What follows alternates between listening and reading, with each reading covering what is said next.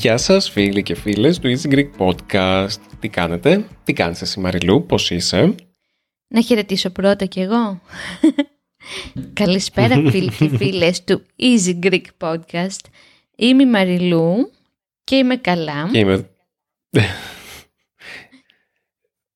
Πώς ήταν η εβδομάδα μας Δημήτρη; Η εβδομάδα μας ε, μου φαίνεται λες και περάσανε ξέρω δύο-τρεις μέρες από την τελευταία φορά που ηχογραφήσαμε μαζί για τα επιτραπέζια παιχνίδια.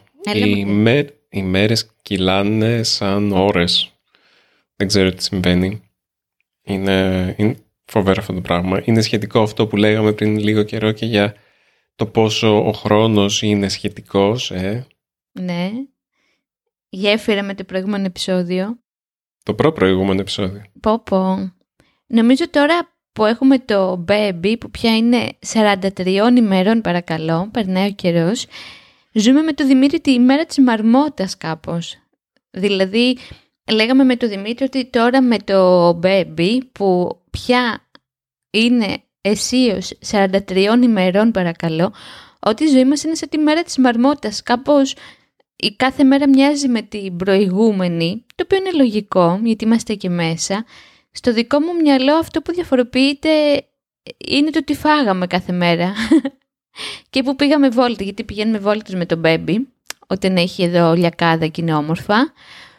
Αυτά δεν έχω πολλά νέα να πω για τη βδομάδα μου. Εσύ Δημήτρη; Η μέρα της μαρμότας είναι το Groundhog Day. Είναι η ταινία που είχαμε αναφέρει κιόλας ε, πριν δύο επεισόδια, στο επεισόδιο για τα γενέθλιά μου και για τον χρόνο.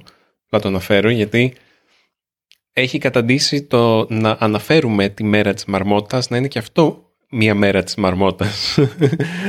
δηλαδή αναφέρουμε ε, κάθε μέρα, «Ω, αυτό είναι σαν μέρα της μαρμότας». Την επόμενη μέρα, «Α, αυτό είναι σαν μέρα της μαρμότας». Την μέρα επόμενη. και έχει πλάκα, ναι. Καταρχάς αυτό είναι το δέκατο επεισόδιο του podcast, το οποίο wow, έχει περάσει, ήδη είναι ένα ορόσημο θα έλεγα. Είναι εντυπωσιακό ομολογώ ότι τώρα έχουμε διψήφιο αριθμό επεισοδίων. Και λίγο στύψαμε το μυαλό μας για το τι θα μπορούσαμε να κάνουμε σαν ε, θέμα επεισοδίων και θυμήθηκα ότι ένας ακροατής μας, ένας ε, patron μας, ονόματι Vlad, μου έστειλε μια ερώτηση. Ευχαριστώ πολύ Vlad. Ήταν το πρώτο email, παύλα ερώτηση, παύλα παρατήρηση, παύλα ό,τι θέλετε που έλαβα.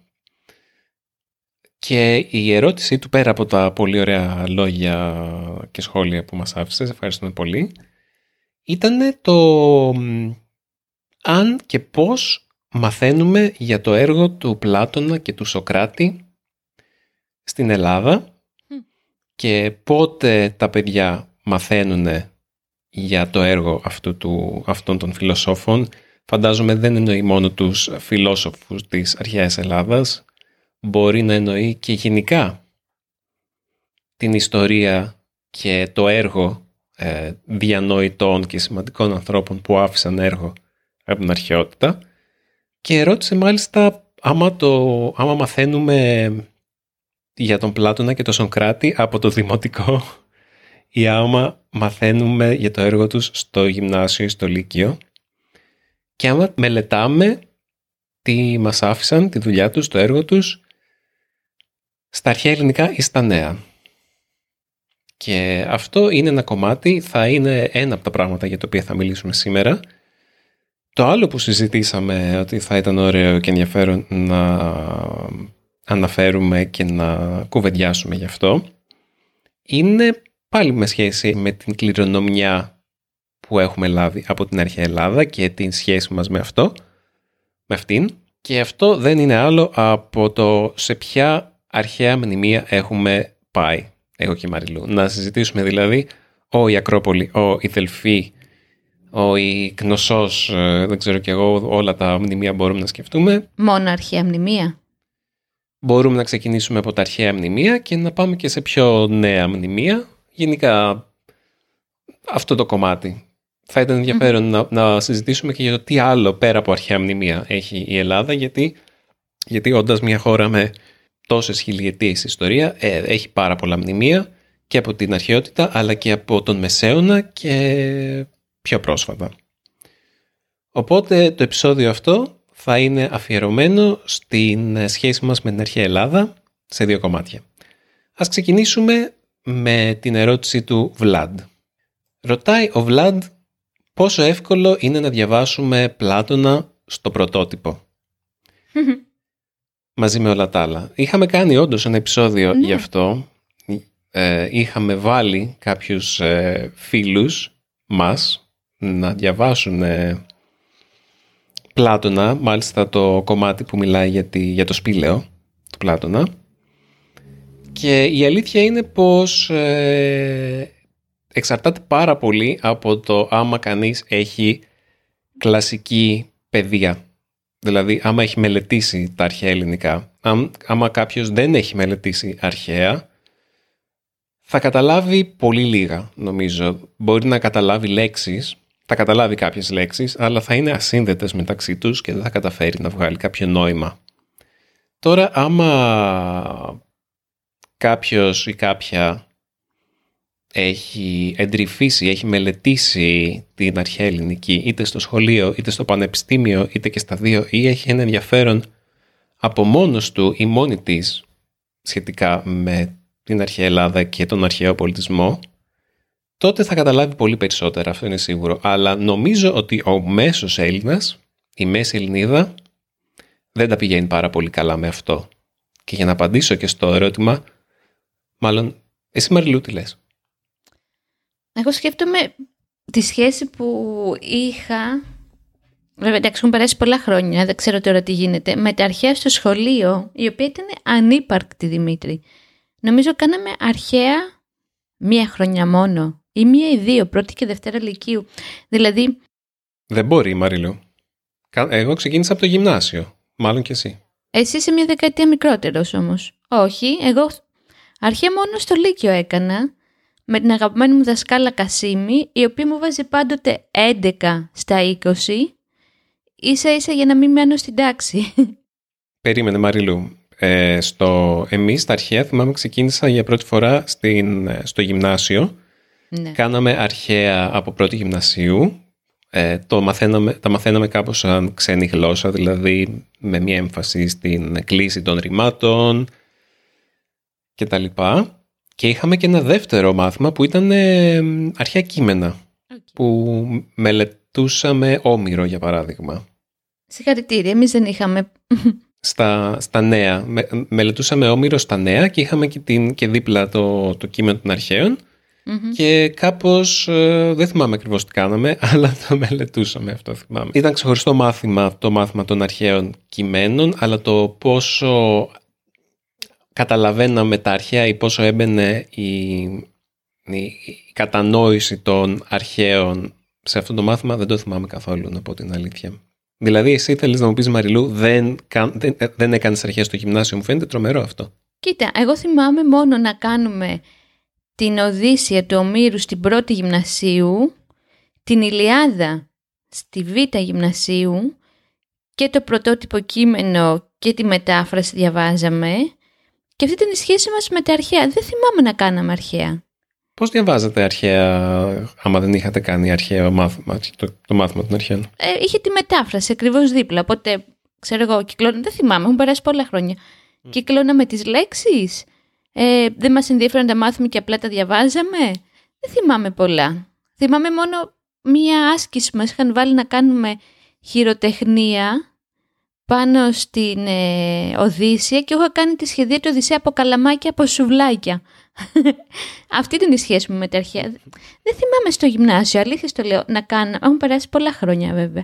Να κάναμε αρχαία. Η πρώτη μου επαφή με τα αρχαία αρχαία, όχι με τους φιλοσόφους, Βλαντιμίρ, αυτό δεν υπήρχε στο σχολείο το ελληνικό.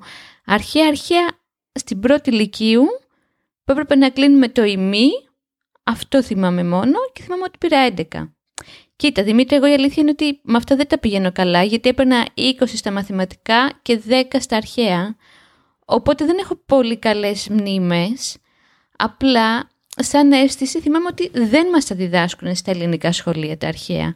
Ούτε για τους φιλοσόφους. Εσύ θυμάσαι να μαθαίνεις για τους φιλοσόφους στο σχολείο; Ε, θυμάμαι ότι υπήρχε ένα μάθημα όταν εγώ ήμουν στη Δευτέρα Λυκείου το 2005 που ήταν φιλοσοφία. Πριν από αυτό δεν μαθαίναμε τη φιλοσοφία με κανέναν τρόπο και για να είμαι ειλικρινής εγώ ποτέ δεν διδάχτηκα φιλοσοφία στο σχολείο γιατί δεν ήταν η κατεύθυνσή μου. Εγώ ήμουνα στην τεχνολογική κατεύθυνση, τότε ήταν η θετική, η τεχνολογική και η θεωρητική κατεύθυνση. Ε, μόνο σε μία από αυτές τις κατευθύνσεις διδασκόσουν mm. φιλοσοφία και λατινικά. Οπότε ήταν, οι, ήταν οι μαθητές που θα πηγαίνανε για, ε, στη φιλοσοφική, πάνε στο... Νομική. Ναι, νομική, φιλολογικά. Είναι λίγο δύσκολο να εξηγήσει στον κόσμο στο εξωτερικό τι σημαίνει δέσμες, τι σημαίνει θεωρητικό, τεχνολογικό, αλλά αυτό είναι άλλο κομμάτι, πάει στο θέμα της εκπαίδευσης. Οπότε αυτό που εγώ έχω έντονα σαν αίσθηση όπως ο καλός μας φίλος μας έστειλε mail, ταξιδεύει στο εξωτερικό, τους λες ότι στην Ελλάδα, από την Ελλάδα, ενθουσιάζονται, αρχίζουν και σου μιλάνε για φιλοσόφους και τους κοιτάς, εγώ τουλάχιστον, σαν το ούφο. Δηλαδή, και τους λες, ξέρεις κάτι, θα σε απογοητεύσω, αλλά μπορεί εσύ στο σχολείο, στην Ισπανία, για παράδειγμα, να μαθαίνεις αρχαία ελληνικά, εγώ δεν έμαθα όμως. Ούτε, κα, ούτε καν μυθολογία. Δηλαδή, η μυθολογία που είναι το κομμάτι που εγώ αγαπάω ιδιαίτερα, ποτέ δεν διδάχτηκε στα σχολεία. Έτσι δεν είναι. Μυθολογία μαθαίναμε. Ε, νομίζω ότι στο δημοτικό, πριν ναι. αρχίσουμε να μαθαίνουμε ιστορία, μαθαίναμε μυθολογία. Τόσο πολύ αλλάξαν τα πράγματα, ρε Δημήτρη. Τώρα μιλάω χωρίς να έχω κάνει κανενός είδους προετοιμασία. Μιλάω τώρα το τι μου έχει μείνει σαν αισθηση μετά από αυτά τα 25 χρόνια, ας πούμε. Τώρα νομίζω ότι θα είχε ενδιαφέρον να συζητήσουμε το γιατί δεν ξέρει περισσότερος κόσμος σχετικά με αυτή την αρχαία κληρονομιά. Γιατί είμαστε τόσο ανίδεοι σχετικά με το τι έγραψε ο Πλάτωνας. Για να πούμε ένα μόνο παράδειγμα. υπάρχουν δεκάδες, εκατοντάδες ε, αρχαίοι που έγραψαν πράγματα σημαντικά, αλλά δεν τα γνωρίζουμε. Ο μέσος Έλληνας δεν τα γνωρίζει. Και εγώ δεν τα γνωρίζω. Δηλαδή, πρέπει να κάνω έρευνα κάθε φορά που θέλω να μιλήσω για κάτι το οποίο έχει να κάνει με την αρχαία Ελλάδα, εκτός από τα πολύ βασικά, ας πούμε. Δεν είναι αυτονόητο. Η δική μου θεωρία σχετικά με αυτό είναι ότι υπάρχει μια πολύ ωραία έκφραση στα αγγλικά Familiarity breeds contempt, το οποίο σημαίνει η οικειότητα γεννά περιφρόνηση. Οπότε νομίζω ότι επειδή όλη μας τη ζωή μαθαίνουμε για την αρχαία Ελλάδα και το ακούμε από πολύ μικρά παιδιά για το, το ένδοξο παρελθόν και όπως ε, λέμε όταν εμείς χτίζαμε παρθενώνες όλος ο υπόλοιπος κόσμος ήταν στα δέντρα και έτρωγε βελανίδια είναι η χαρακτηριστική αστεία φράση που όμως πολλοί κόσμος το πιστεύει στα σοβαρά νιώθουμε ότι δεν υπάρχει καμία ανάγκη να το, να το μάθουμε αυτό το κομμάτι. Μας ανήκει. Άρα γιατί να το μάθουμε; Είναι αυτό το... Είναι ο ίδιος λόγος που για παράδειγμα σε μια οικογένεια μπορεί να περάσουν πολλά χρόνια μέχρι να μάθεις τα μυστικά ή την ιστορία της οικογένειάς σου. Εγώ ας πούμε έπρεπε να περάσω τα 22-23 χρόνια για να μάθω την ιστορία των προπαπούδων μου για παράδειγμα. Δεν είχα αναρωτηθεί ποτέ ή μπορεί να το είχα αναρωτηθεί αλλά δεν είχα ρωτήσει ποτέ ποιοι ήταν οι προπαπούδες μου και τι κάνανε και όλα αυτά.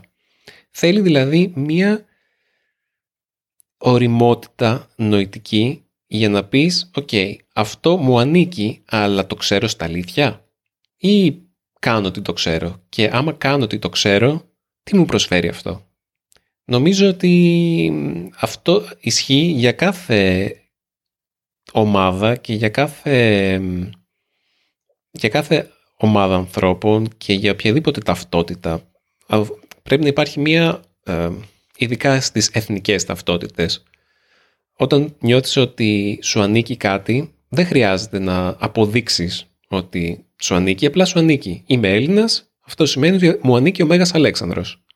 Σωστά, για να πάμε στο μακεδονικό που ήταν μέχρι πριν κάποια χρόνια πολύ hot θέμα. μου ανήκει η Μακεδονία, μου, μου ανήκουν όλα αυτά και είναι αδιαμφισβήτητο. Δεν χρειάζεται να κάνω κάτι για να το αποδείξω. Αντίθετα, ένας ξένος που θα έρθει στην Ελλάδα για να αποδείξει ότι θέλει να γίνει Έλληνας πρέπει να, να αποδείξει ότι τα ξέρει όλα αυτά, ότι τα έμαθε.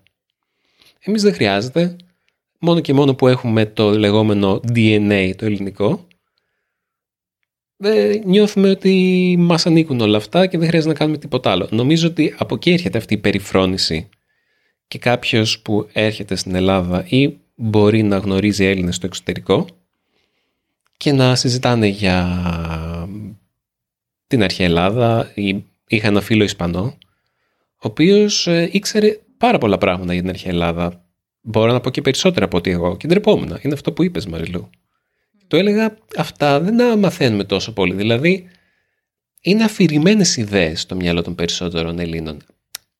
Παρ' όλα αυτά, για να μην παρεξηγηθώ, υπάρχουν Έλληνες και συνεχώς τους βλέπουμε στο, στο Easy Greek, μας αφήνουν σχόλια πολύ συχνά, που είναι πολύ καλά διαβασμένοι και μας διορθώνουν και εγώ μαθαίνω από αυτούς. Μαθαίνω ότι υπάρχουν άνθρωποι που επειδή υπάρχει αυτή η πληροφορία, υπάρχουν Έλληνες διανοητές που τα έχουν μελετήσει και τα έχουν εκδώσει και αυτή η γνώση υπάρχει. Και δεν είναι δύσκολο να τη βρεις και δεν είναι δύσκολο να τη διαβάσεις. Και έχουμε το αβαντάζ επειδή γνωρίζουμε την ελληνική να είναι αυτή η γνώση πιο προσιτή σε εμάς όπως και να το κάνουμε. Ε, οπότε αυτοί οι άνθρωποι πολύ συχνά μας σχολιάζουν και μας διορθώνουν και τα λοιπά. Οπότε μου δείχνει ότι υπάρχει κόσμος εκεί έξω που τα ξέρει και τον ενδιαφέρουν και το κατέχει. Αλλά πολύ συχνά αυτό έρχεται μαζί με μια αλαζονία για το τι υπάρχει εκεί έξω.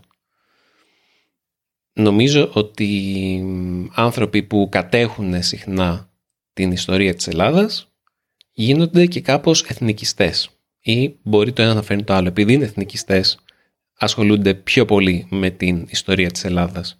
Εγώ διαφωνώ. Πες μας Μαριλού, γιατί πολλή ώρα μιλάω μόνος μου. Ναι. ε, αυτό που παρατηρώ, τέλος πάντων, τώρα πάμε σε άλλο κομμάτι, σε σχέση με το γίνονται εθνικιστές, είναι εθνικιστές, δεν είναι οι άνθρωποι που αγαπάνε την αρχαία Ελλάδα ουσιαστικά. Δεν αγαπάνε δηλαδή για πραγματοκάλος που χαρακτηρίζει την αρχαία Ελλάδα, την έννοια της δημοκρατίας, την έννοια της διαφορετικότητας, για να σε προλάβω, καταλα... ξέρω τι θέλεις να πεις. Ναι. Υπάρχουν κάποιοι εκεί έξω που όντως το κατέχουν. Δηλαδή είναι διαβασμένοι. Αλλά πολύ συχνά αυτοί έχουν και κάτι το... Εντάξει, η αρχαία Ελλάδα είναι πάνω απ' όλα και όλοι οι υπόλοιποι δεν, ε, δεν ασχολούνται αποκλειστικά με την ιστορία μας και κάπως ε, έχουν παροπίδες σχετικά με άλλα θέματα της ε, παγκόσμιας ιστορίας, αν θες, ε, της κουλτούρας άλλων πολιτισμών. Mm-hmm. αυτό που ήθελες. Εγώ αυτό που... Ευχαριστώ, γιατί μιλάς μόνος. Εγώ αυτό που ήθελα να πω είναι ότι παρατηρώ πολύ έντονα. Το βλέπω και για παράδειγμα στη γειτονιά που μεγάλωσα στον Πειραιά υπάρχει πολύ έντονα το κομμάτι το εθνικιστικό με την αρνητική έννοια. Το αυτό που είπες πριν, εμείς όταν είχαμε την Ακρόπολη στρώγατε βελανίδια και σανό και δεν ξέρω τι άλλο τρώγανε. Ε, υπάρχει πολύ αμορφωσιά. Οπότε δεν είναι και καλά πολύ μορφωμένοι, πολύ διαβασμένοι όσοι θεωρούν ότι είμαστε μοναδικοί στον κόσμο. Το έχουν πάρει απλά σαν de facto. Όχι. Οι περισσότεροι είναι έτσι όπως λες. Αλλά υπάρχουν και κάποιοι. Δεν είναι αυτόματο, ναι, θέλω να πω. Δεν σου λέω ρε Δημήτρη. Απλά η δικιά μου πλευρά, το πώς το ζω εγώ, το βλέπω και στα social media σε κάτι σελίδες που μπαίνω και αντέχω δύο λεπτά. Βλέπω την ορθογραφία για παράδειγμα. Τέλος πάντων, τώρα πάμε σε άλλο κομμάτι. Α μην μπούμε σε αυτό. Όχι, ας πούμε. Άμα θέλεις να πεις κάτι ενδιαφέρον. Όχι. Γιατί σκέψω ότι αυτό που συζητάμε τώρα, ε, κάποιος μπορεί να μην έχει ιδέα που μας ακούει τώρα σχετικά με αυτό το πώς το βιώνουμε εμείς ε, όντως στην Ελλάδα του 2021. Οπότε, άμα θέλει να πεις κάτι σχετικά με αυτό, είναι ενδιαφέρον. Ναι. Ε, το άλλο που θέλω να πω που σχετίζεται με το κομμάτι αρχαία Ελλάδα, παύλα εθνικιστικός τρόπος σκέψης, είναι εγώ πολλές φορές νιώθω περίεργα και άβολα να πω ότι πω, πω ναι ρε παιδιά μου αρέσει πάρα πολύ αυτό το αρχαίο θέατρο ή οτιδήποτε ή ένα αρχαίο δράμα ή κάποιο κείμενο γιατί είναι συνειφασμένο με τον εθνικισμό και είναι πάρα πολύ λάθος αυτό. Γιατί είναι αυτό, πολλές φορές λέμε πω πω είμαστε Έλληνες και πολύ έτσι με πολύ περηφάνεια και με πολύ σνομπισμό προς οτιδήποτε άλλο και αυτόματα αυτό δημιουργεί έτσι μια κλειστοφοβία, κάτι, ένα κλειστό κύκλωμα. Το οποίο δεν μ' αρέσει. Δηλαδή, τρέπομαι που το λέω, αλλά πολλές φορές δεν, θέλ, δεν νιώθω περήφανη για αυτό το κομμάτι, ενώ θα έπρεπε. Γιατί ουσιαστικά είναι συνειφασμένο με κάτι αρνητικό και κάτι σνόμπ προς τον υπόλοιπο κόσμο. Ένα παράδειγμα θέλω να πω, το είχαμε συζητήσει οι δυο μας, μου είχε κάνει τρομερή εντύπωση. Είχαμε πάει με τον Δημήτρη στην Κόρνθο. Πηγαίνουμε συχνά με τον Δημήτρη στην Κόρνθο. Και είπαμε επιτέλους να πάμε στην αρχαία Κόρνθο, βόλτα, και στην Ακροκόρνθο. Φτάνοντας στην αρχαία Κόρνθο, δεν είδαμε ούτε έναν Έλληνα τριγύρω. Είχε μόνο πούλμαν με Κινέζους, κλασικά, προ-κορονοϊό όλα αυτά, με κόσμο από το εξωτερικό. Και λίγο μετά κατεβήκαμε στην πόλη της Κορίνθου και ήταν γεμάτα τα καφέ και τα σουβλατζίδικα με Έλληνες. Και το λέγαμε με τον Δημήτρη ότι κοίτα να δεις, πολλοί κόσμος, βάζω και τον εαυτό μου μέσα, γιατί χρόνια πάω στην Κόρνθο, πολλοί κόσμος δεν τον απασχολεί να πάει στην αρχαία Κόρινθο ή στην Ακροκόρινθο. Και ας είναι 10 λεπτά από το σπίτι του. Αντίστοιχα και στην Αθήνα. Εγώ χρόνια λέω ότι θέλω να πάω στις στήλε του Ολυμπίου Διός και δεν έχω πάει. Εξαιρετική γέφυρα, Μαριλού. Ωραία γέφυρα λοιπόν. Μνημεία που έχεις πάει.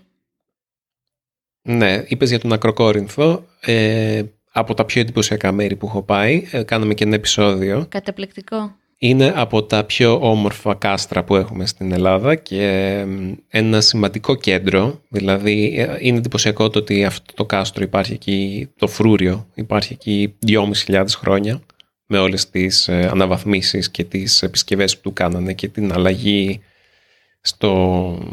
Οι κάτοχοι του αλλάξανε με τους αιώνες τέλος πάντων.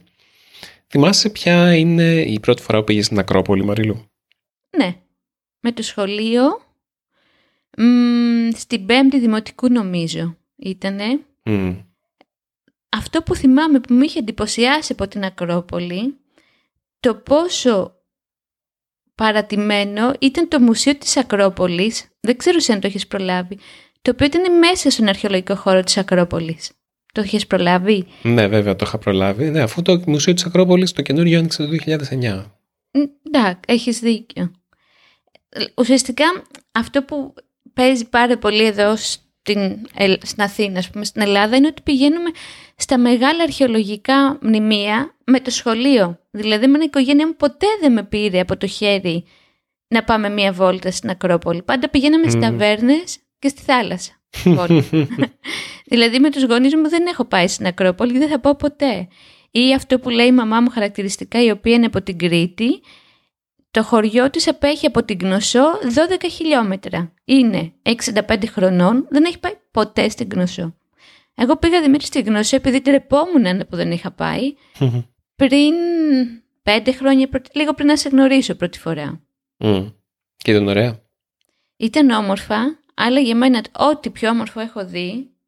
Εντάξει, μπορεί για κάποιον να είναι ερετικό, γιατί το βάζω και πάνω από την Ακρόπολη, γιατί δεν θυμάμαι πολλά από την Ακρόπολη. Είναι κάτι που θέλω να πάμε και με το μωρό Σαβόλτα, όταν ανοίξουν τα πράγματα. Ήταν το μουσείο της Κνωσού, το οποίο ήταν, είναι αριστούργημα Δημήτρη. Κάθισα και χάζευα το ρολόι, το ρολόι λέω, το δαχτυλίδι του Μίνωα, δεν ξέρω πόσα λεπτά, δεν ξέρω πόση ώρα, είναι αριστούργηματικό μουσείο. Στο Ηράκλειο mm. της Κρήτης αυτό, παιδιά. Έχεις πάει. Δεν θυμάμαι. Δεν έχω πάει, όχι ούτε στην Γνωσό, γιατί δεν είχα πάει στην Κρήτη πραγματικά μέχρι πρόσφατα ως ενήλικας. Ε, θα πάμε να ζήσουμε εκεί, είπαμε, οπότε... Έχεις πάει στο Αρχαιολογικό Μουσείο στην Αθήνα; Φυσικά. Όχι μάλλον, ξέρεις τι, όχι φυσικά, δεν είναι αυτονόητο. Ξέρεις πόσο χρονών πήγα στο αρχαιολογικό μουσείο της Ακρόπολης. Ε, αχ, τι έχω πάθει. Στο αρχαιολογικό μουσείο που είναι στην Πατησίων πήγα 28 χρονών. Ντρέπω, mm. Επειδή γνώρισα και μου άρεσε και φλερτάρα με έναν ξεναγό και πήγα για αυτό το λόγο. Μου έκανε μια προσωπική ξενάγηση πέντε ώρες. Εντάξει, βαρέθηκα με τα πολλά υπερ αναλυτικά, αλλά είναι συγκλονιστικά. Στο αρχαιολογικό έχω πάει, δεν έχω πάει όμως στο μουσείο το κυκλαδίτικο. Α, ναι. Και ντρέπομαι γι' αυτό. Εσύ, εγώ έχω πάει. Πόπο Δημήτρη. Εσύ που έχεις πάει, λέμε μόνο που έχω πάει εγώ. Ε, έχω πάει στους Δελφούς. Mm-hmm. Έχεις πάει στους Δελφούς; Όχι.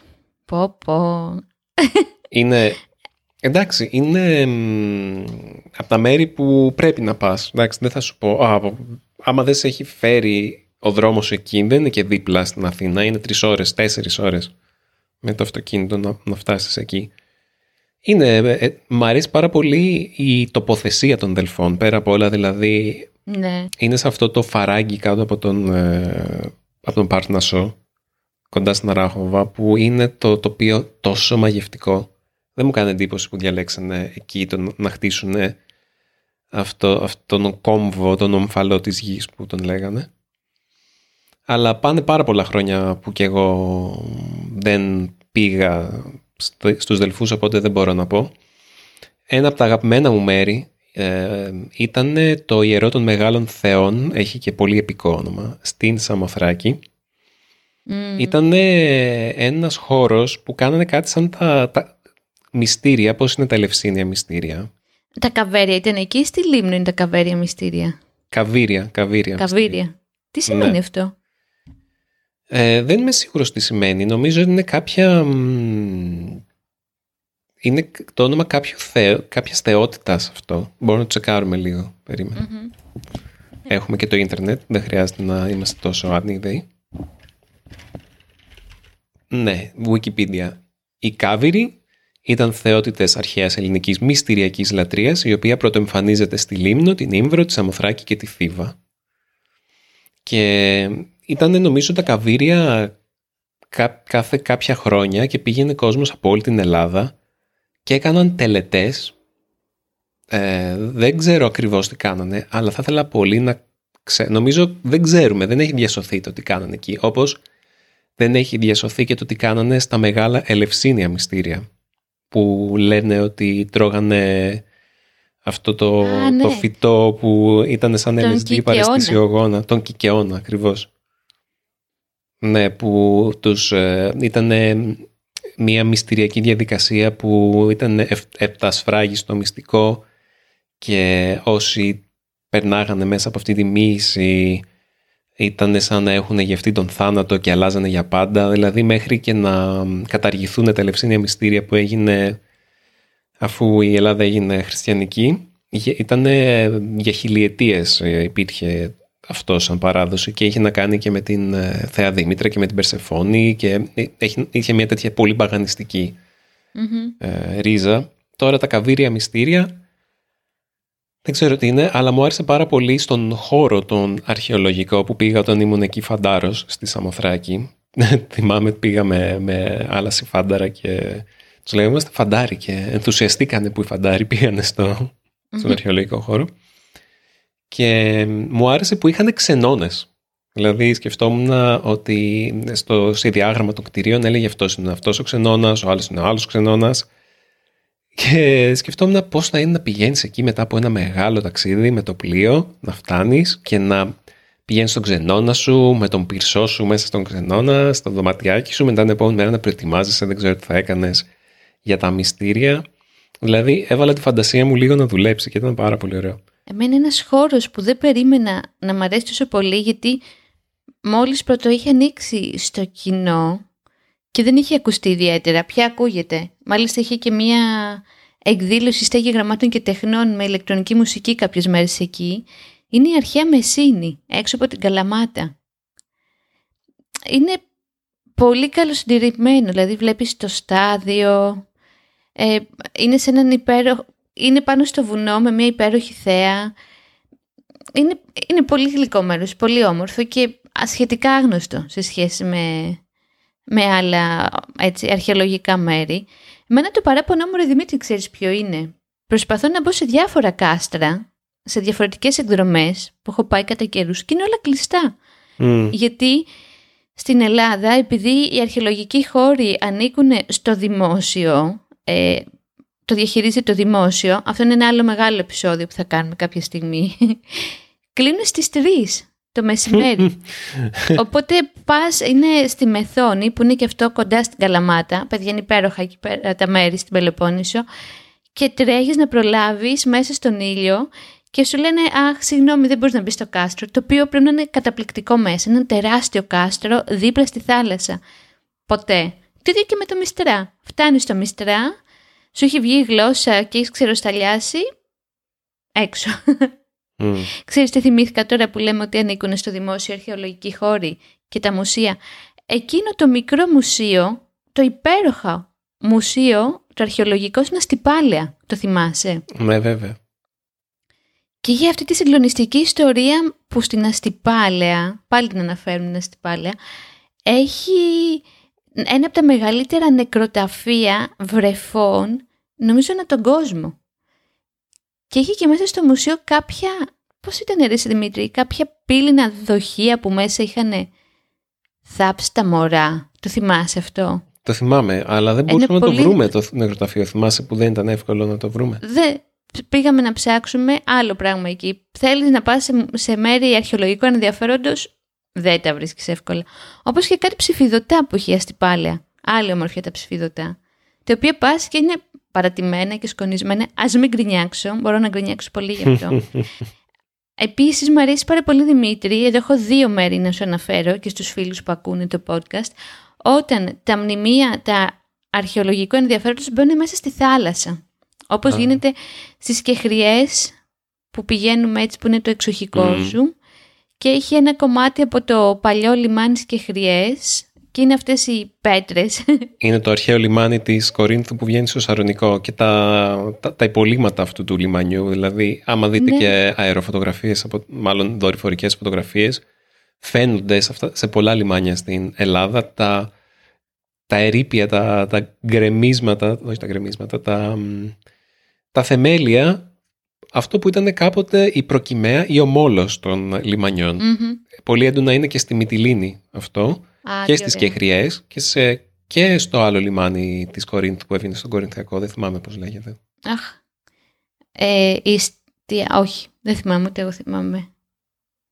Αυτό ήταν πάντως πάρα πολύ όμορφο που πήγαινε στη θάλασσα και έμπαινες μέσα στη θάλασσα και περπάταγες πάνω στις πέτρες τέλος πάντων που είναι εκεί για χιλιάδες χρόνια και έβρεχες και τα πόδια στο νερό. Μμμ, ναι.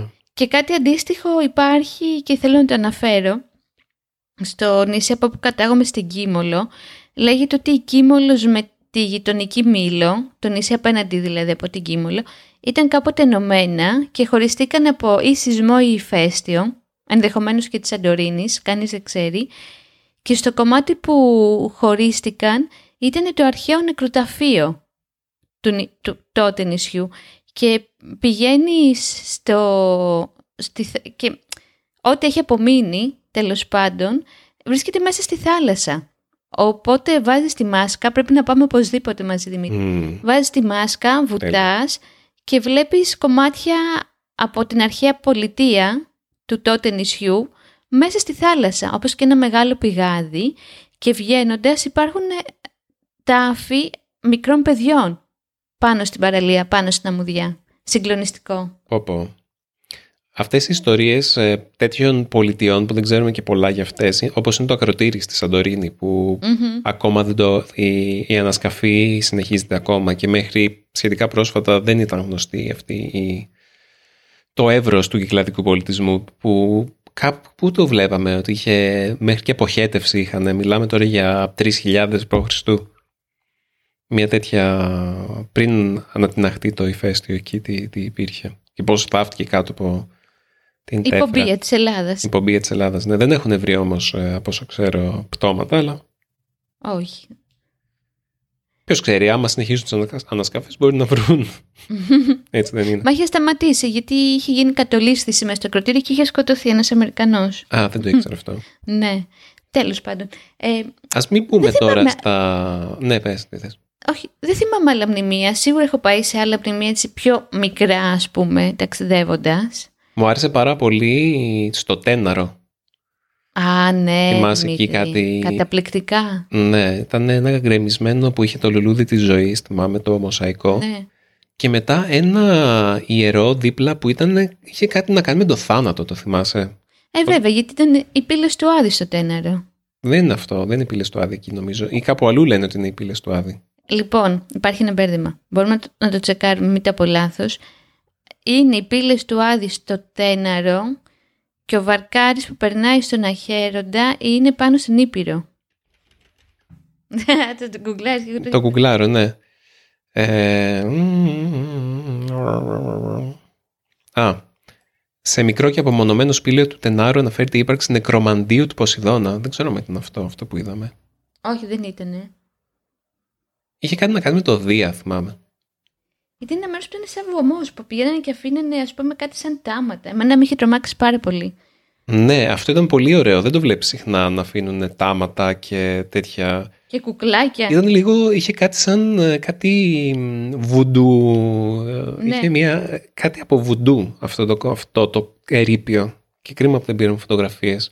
Και είναι από τις φορές που μ, υπάρχει διάδραση του, των σύγχρονων Ελλήνων με παλιά μνημεία και παλιά ιερά, ας πούμε, τα οποία δεν χρησιμοποιούνται πια για θρησκευτικούς σκοπούς.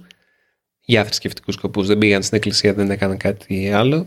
Ήταν παγανιστές αυτοί μάλλον. που Μμμ. κάναν. Ή μπορεί και να μην είναι, γιατί κάποιοι αρκετοί Έλληνες δεν είναι παγανιστές, δεν πιστεύουν στο δωδεκάθεο, αλλά κάτι μέσα στην παράδοσή μας μας οθεί στο να έχουμε και αυτό το, το κομμάτι κάπου μέσα μας. Ξέρω εγώ. Όσο μιλάς, εγώ δια... ψάχνω και έχω δίκιο. Οι αρχαίοι ονόμαζαν το τέναρο με τα πέα άκρα και πίστευαν ότι εκεί βρισκόταν η πύλη για τον Άδη. Οκ. Μάλιστα. Οπότε κάπου εκεί θα ήταν και ο Κέρβερος. Τα διάβαζα πρόσφατα. δεν ξέρω. ε, μ, Ταίναρο. Ας κλείσουμε κάπου εδώ το, Ναι. το επεισόδιο. Θα, θα ήθελα να πούμε περισσότερα και για, το, για τα μεσαιωνικά και βυζαντινά Άλλο επεισόδιο αυτό. μνημεία που έχουμε, αλλά αυτό θα είναι άλλο, άλλο επεισόδιο να το πούμε κάποια στιγμή. Ας κλείσουμε με την πρώτη της εβδομάδας που θα σε προλάβω γιατί μπορεί να το σκεφτείς αλλά θέλω να το πω εγώ.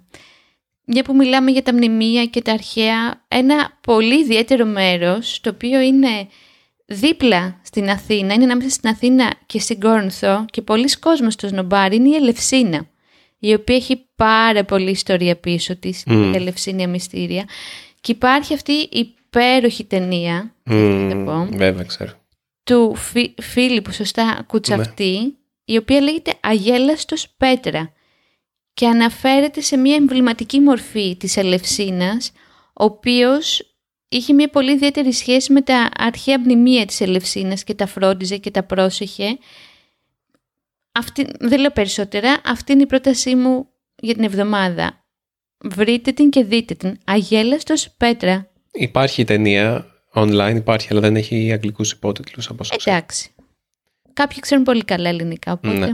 Είναι, είναι καταπληκτική αυτή η ταινία και το γεγονός ότι γυρίστηκε σε μια χρονική περίοδο 10 χρόνων και δείχνει το, την βιομηχανοποίηση και τη μετατροπή αυτού του, αυτής της πόλης που ήταν ό,τι έμεινε από την αρχαία Ελευσίνα σε μια βιομηχανική ένα βιομηχανικό κόμβο της Ελλάδας γιατί είναι από τις πιο βιομηχανικές περιοχές στην Ελλάδα σίγουρα έχει ένα μεγάλο ενδιαφέρον και ο τρόπος που προσεγγίζει την αρχαιότητα και το πώς η σχέση τη δική μας των σύγχρονων Ελλήνων με την αρχαιότητα είναι ένα ποίημα αυτή η ταινία, απλά μοναδική. Μμμ. Η δική σου πρόταση εβδομάδας. Εγώ δεν έχω πρόταση της εβδομάδας αυτή τη φορά. Οκ, δεν πειράζει. Και δεν θα έχουμε και επειδή ήδη μιλάμε πολλή ώρα, αυτή τη φορά δεν θα έχουμε και παράξενη Ελλάδα. Α, εντάξει. Αυτή είναι και μια δοκιμασία για εσάς. Άμα σας έλειψε η παράξενη Ελλάδα και θα θέλατε να υπήρχε και δεν υπάρχει αυτή τη φορά, αφήστε μας ένα σχόλιο και θα ξέρουμε ότι σας έλειψε. Αλλιώς μπορεί και κανείς να μην την ακούει ποτέ και απλά να την βγάζει. Ποιος ξέρει. Γι' αυτό πείτε μας, πείτε μας τα όλα. Για την ακρίβεια, στείλτε μας όπως έκανε ο φίλος μας ο Βλαντιμίρ ένα email, ένα μήνυμα στο Patreon ή σε κάποιο άλλο από τα social media μας, τα κοινωνικά μας δίκτυα στο facebook, στο instagram. Μπορείτε να μας στείλετε email στο podcast papakieasypavlagreek.org ή να μας αφήσετε ένα σχόλιο στο easygreek.fm. Έτσι μπορείτε να επικοινωνήσετε μαζί μας. Και για τέλος θα ήθελα να ευχηθώ να βρούμε τον τρόπο να απασχολούμαστε περισσότερο με το παρελθόν μας και να μαθαίνουμε περισσότερο για το παρελθόν της, της Ελλάδας χωρίς να χάνουμε τη μεγάλη εικόνα από τα μάτια μας και την πραγματική μας θέση στον κόσμο και να μην ε, έχουμε τόσο μεγάλη ιδέα για τον εαυτό μας μερικές φορές. Μ' αρέσει αυτό. Μμ. Αντίο από εμένα. Και από εμένα. Γεια χαρά. Τα λέμε στο επόμενο επεισόδιο. Γεια σας.